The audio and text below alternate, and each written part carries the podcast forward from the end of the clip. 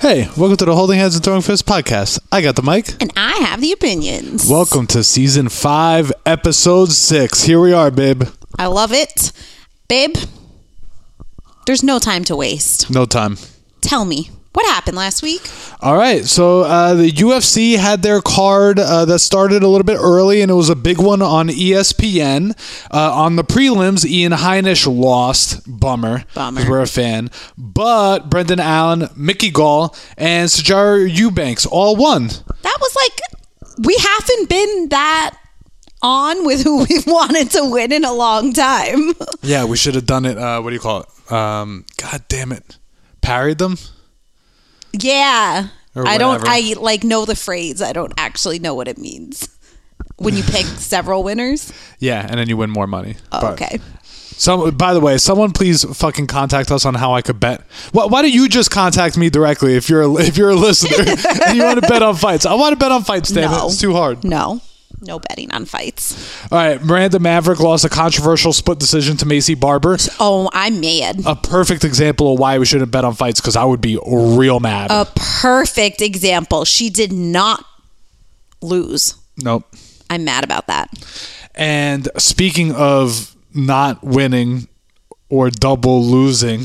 Hmm. TJ Dillashaw also won a controversial split decision against Corey Sandhagen. What did you think, babe? You know, I'm even madder about that. And you know what?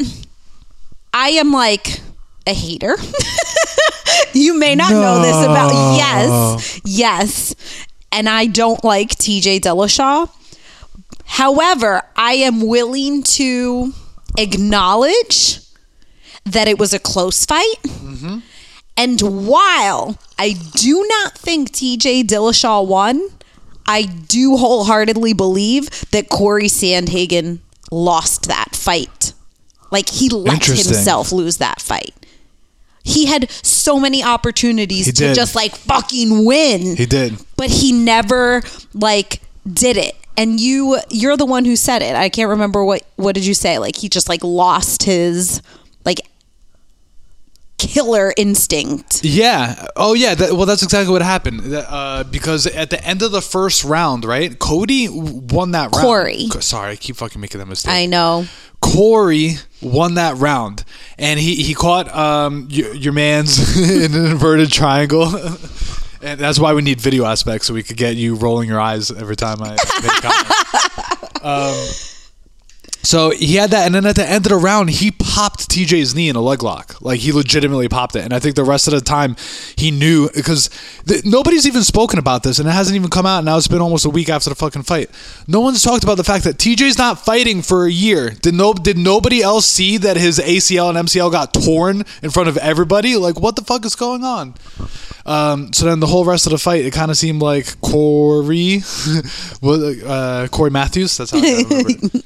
Uh, that he was almost a little bit on cruise control, and and TJ was just doing the zombie march forward thing, which that's apparently how you win a fight. in the apparently with these judges which is fucking annoying as hell so um it's what it is it's like all good what i will say is that corey has not like made excuses and he does obviously believe he won three out of the five rounds Yep. which would have made him the winner but he's not making excuses he's like i could see i suppose if that's what they're looking for It was close. It was and close. so yeah um i just i like his attitude Well, since we had a disappointing weekend last weekend in terms of fights, why don't you tell us about the disappointing weekend that's coming up? I know. I mean, it wasn't a disappointing weekend. There were a lot of people on last week's card. and it was exciting. Yeah, but there is UFC this Saturday. Um, it looks like such a long ass boring card. For real, like we don't know everyone and we don't know a lot about most fighters, but uh, we We're pretty well informed. we have name recognition For sure. even if we don't like know why or whatever we do not know anyone on this 15 fight card. Yo, 15 fights. I assume they like overpack it because they want to they're assuming like some might fall out, but that is way too many fights. The most it like has ever been is 14 and that's too many. This is disgusting. the only people we know on the card are Sam Alvey, which I'm sorry. Sam Alvey is like on a losing streak. He needs to be done. and the main fight is Uriah Hall versus Sean Strickland, which Stickland? Strickland. I think I spelled it wrong. Yeah. Um, which is cool for Uriah Hall, but like also whatevs. Yeah. So, anyway, my theory, of course, is that the UFC made it a whack ass card because Bellator is also on Saturday, and that card Is it people Saturday? Will be watching. Oh, I thought it was Friday. Okay. So UFC are little bitches and don't want to contend with Bellator. So we have Kiefer Crosbie on the card. He is from Ireland, so we're obviously rooting for him. Brian Moore is also on the card, and we do not know him, Up but because Irish. he's Irish, I'll thank you, babe. Root for him. Brent Primus is on the card, and after that, it's kind of a whack card too, but it's okay because the main event is going to be wild. It's um, for not only the featherweight belt, but it will also dictate the winner of the featherweight Grand Prix. And the two fighters are Patricio Pitbull and AJ McKee. George will tell you a little bit more about those two guys later, but it should be exciting. Hell yes. All right. Um, what we got, babe? It's been a while. Let's go to the top five. Five.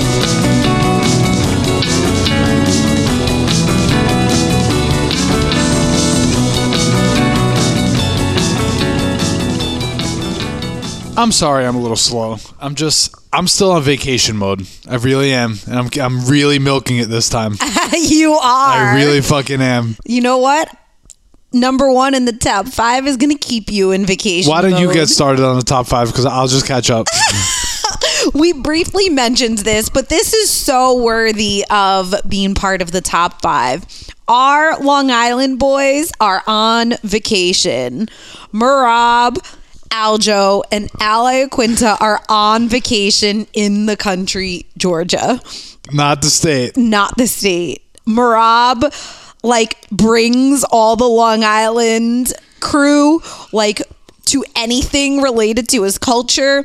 He made them all literally every guy in his gym. There was like 20 of them. He made them all go to a Georgian restaurant like in Coney Island. I wish I saw the pictures earlier. I def would have showed up.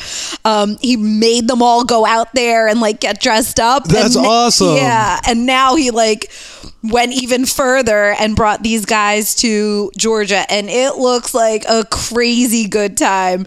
We saw them riding horses in the mountains. They were like kind of crazy swimming upstream in rivers. Yeah. White water rafting. Dancing in the town center, which was amazing because it was like in one video, it was like all men, all Yeah. Georgian men, Yeah. and everyone looked the same. And then you see Aljo, but Aljo's dancing harder than anyone else. Jamaican from Long Island. It was it's awesome. They're like every meal that they post, there's like 80 people at a table.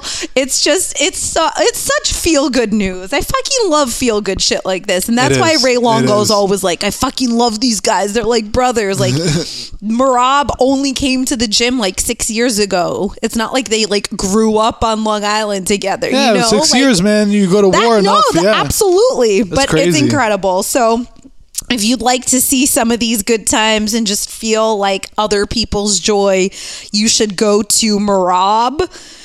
M E R A B. I was gonna spell it, but then I was like, then I have to spell Davalishvili. Nah, just do Merab and it's going to Yeah, come one- up on Instagram. yeah, there's not that many Merabs. Dvalishvili. so follow them in their fun little journey. It's, looks- it's good. Georgia looks beautiful. It looks like because it's on the other side of the Black Sea. Because I, I was just doing Google Maps of it before. It looks like Greece if it was just like just mountains, and then more mountains, no water. Nice.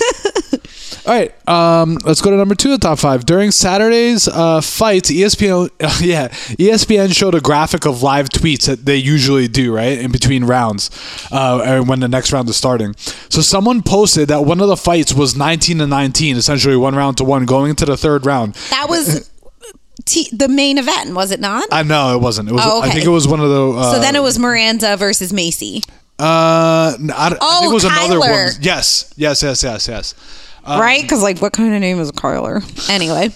So uh, DC saw the tweet and he was not having it. he aired the dude out on ESPN Live, like not even ESPN Plus on Real ESPN. He called him out by his name on Twitter, whatever his freaking name is, and he's like, "I don't know what fight you're watching. It's twenty to 18. Ha, ha, ha. and then um, the funniest part that was mad low key, and nobody even no- noticed it from the commentary uh, group was that a few minutes later, that guy wrote back, "Love you too, DC," and they showed it in the bottom corner. I love it. I, I, I am clearly not a Twitter person, but I do like seeing those live tweets come up. They like always show when other fighters are rooting for other fighters. Yeah. They show usually like people who should know how to score properly what they're thinking. Like it is really cool to see like other opinions real fast as we watching. Yeah, and I guess you you're, you might be asking yourself, is this enough to be in the top five? Yeah, it is because we're trying to get holding hands and throwing fists onto freaking ESPN Plus or whatever. Well, we need to fucking tweet that. I tweet, man. I tweet during the during the fights, man. All right, man. Just gonna keep doing it. So Keep like those man, tweets, too. man. Okay, man. Number three, man. AJ McKee versus Patricio Pitbull is this Friday and You're it- a liar. this Saturday. Good. Thank you. I, I clearly didn't review all all the notes when I made my notes. It's the biggest fight in Bellator history, babe. Am I right? Yes, but can you ex- like that's all I see about it. Why is it the biggest fight in Bellator history? Because there hasn't been that many big fights in Bellator. okay, but it's also, and I'm trying to trying to figure this out. Is AJ McKee still undefeated? he sure is. He is, right? So th- this is when I look at it because you you were on the AJ McKee bandwagon way before anyone else, and definitely before me. Thank It's you. It's the first time that there's a guy who literally he is 17 and 0 and he has 17 wins in Bellator. He That's is incredible. the homegrown guy. That's why they're making it out to be the, the biggest fight. And I think it makes sense because you have that freaking resource that's incredible. Like that doesn't really happen. Yeah. And he's Mr. Bellator and he's still young and he's amazing and he's exciting and he's fighting this guy who is the rightful champion. He's he is the uh, Patricio Pitbull is a gangster. and He I think he does have losses on his record. I'm pretty sure he's not He does, but- because he's older and he's been around more and has fought crazier people. Right. But he's been a really worthy champion. He's also the one who beat Michael Chandler, right? Who headed over to the UFC. Yes. So it, I, I, think it makes sense. I think it's there's a case for it. Obviously, there's other fights that have not been as uh, uh, I don't know, as exciting. There's a lot of people in Bellator like their bigger fights where uh, they were all sort of washed up a little bit or past their prime and coming. oh, okay. You know, Yeah. So it's exciting. yeah. Hold, I, I gotta see. I want to pull up your man's record, but whatever. We'll come back to it. Yeah, yeah, yeah. He has won his last seven fights. Before that, his last loss was August 2016 to Benson Henderson. Oh, all right. Uh, Like- former UFC champion, former Bellator, Bellator champion. Yeah. And Benson Henderson is a special guy too because he's the first guy to leave the UFC in free agency to voluntarily go to Bellator while he was still in his prime. Wow. Ahead of the curve there, huh? Coming full circle. Okay. We've been distracted. We've been a little distracted. so we have not had, I don't even know if we've had a top five in season five. Have we? We have. We We, have. did. We did. But we haven't had many. But this episode, we like needed more than a top five, but we're keeping it at five. Olympics people. We are not doing a whole ton other than sitting on our couch and watching the Olympics. That's right. We got three channels of non-stop Olympics. What's on now? We got rowing on. There was swimming, and I believe now it says table tennis, but Uh. I think that is incorrect. Anyway, I was watching. Just- oh, it is oh, table tennis. Nice. Oh my gosh! All right, we got to wrap this up. Yeah. I was watching handball this morning, and there was a little bit of badminton. So everything is so good. Anyway, okay. So because I don't know, we like to learn things. I was like, oh, it'll be fun to like tell people about the medal count or whatever on the podcast. And I was like, actually rewind. Let's get some information about the medals. Look at Like, you, I know. investigative reporter. Fucking mad inquisitive and shit. Wow. Yep. So, um, that should be on one of our t-shirts. mad inquisitive and shit. Yeah, I'm fucking mad inquisitive and shit. So, um, the design of the medals, like which I've never thought of, which is shocking. The design of the medals obviously changes every Olympics. There are some things that have to be part of the gold medal, the bronze medal, the silver medal. However, the design can then be tweaked um, according to the nation that's hosting. So, the Tokyo Organizing Committee of the Olympic and Paralympic Games conducted like a medal project. They collected small electronic devices like used mobile phones from all over Japan. And so, this is the first time in the history of the Olympics that the citizens were involved in what would what the medals would be made up of. That's fucking awesome. How fucking cool is that? So, um, and they're the first nation to ever use recycled materials. So it's like bam, bam, so cool. Approximately 5,000 medals have been produced from these electronic Dude, there's a lot of games, man. There's a lot of games at the Olympic Games. Yeah, I know. There's a lot of medals given out. yeah. Like I know it's really hard. There's nothing harder than winning an Olympic medal, but there's a lot of Olympic medals. That's a lot. there. That's a lot. Um, and then they also Tokyo 2020 Olympic Committee also launched a medal design competition, inviting the public to submit design ideas for the medals. So I really love that because that was what. Obviously, they had done this pre pandemic, and I like the idea of the entire nation being part of the process. So this is how I started it, and this is how I'll end it. I'll let you know the medal count. Um, currently, so it's tricky when you look up the medal count. They put it in. Yeah, what do you want? Not the order of the medals. Total medals. Well, they p- partly include the total medals, but if you have more gold than bronze, let's say, you're higher in the ranking. So standings is by how many golds? Yes. So right now, Japan is number one in right. this. Well, maybe not this second, but like five hours ago. Yeah. Japan was number one. They had 22 total medals and 13 gold. Incredible. China had 27 medals, 12 gold, and the United States had 31 medals and uh, 11 gold.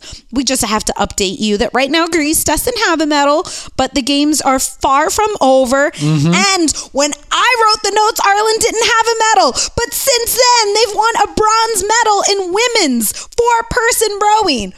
Fuck yeah! That's awesome. That's fucking awesome. Congratulations.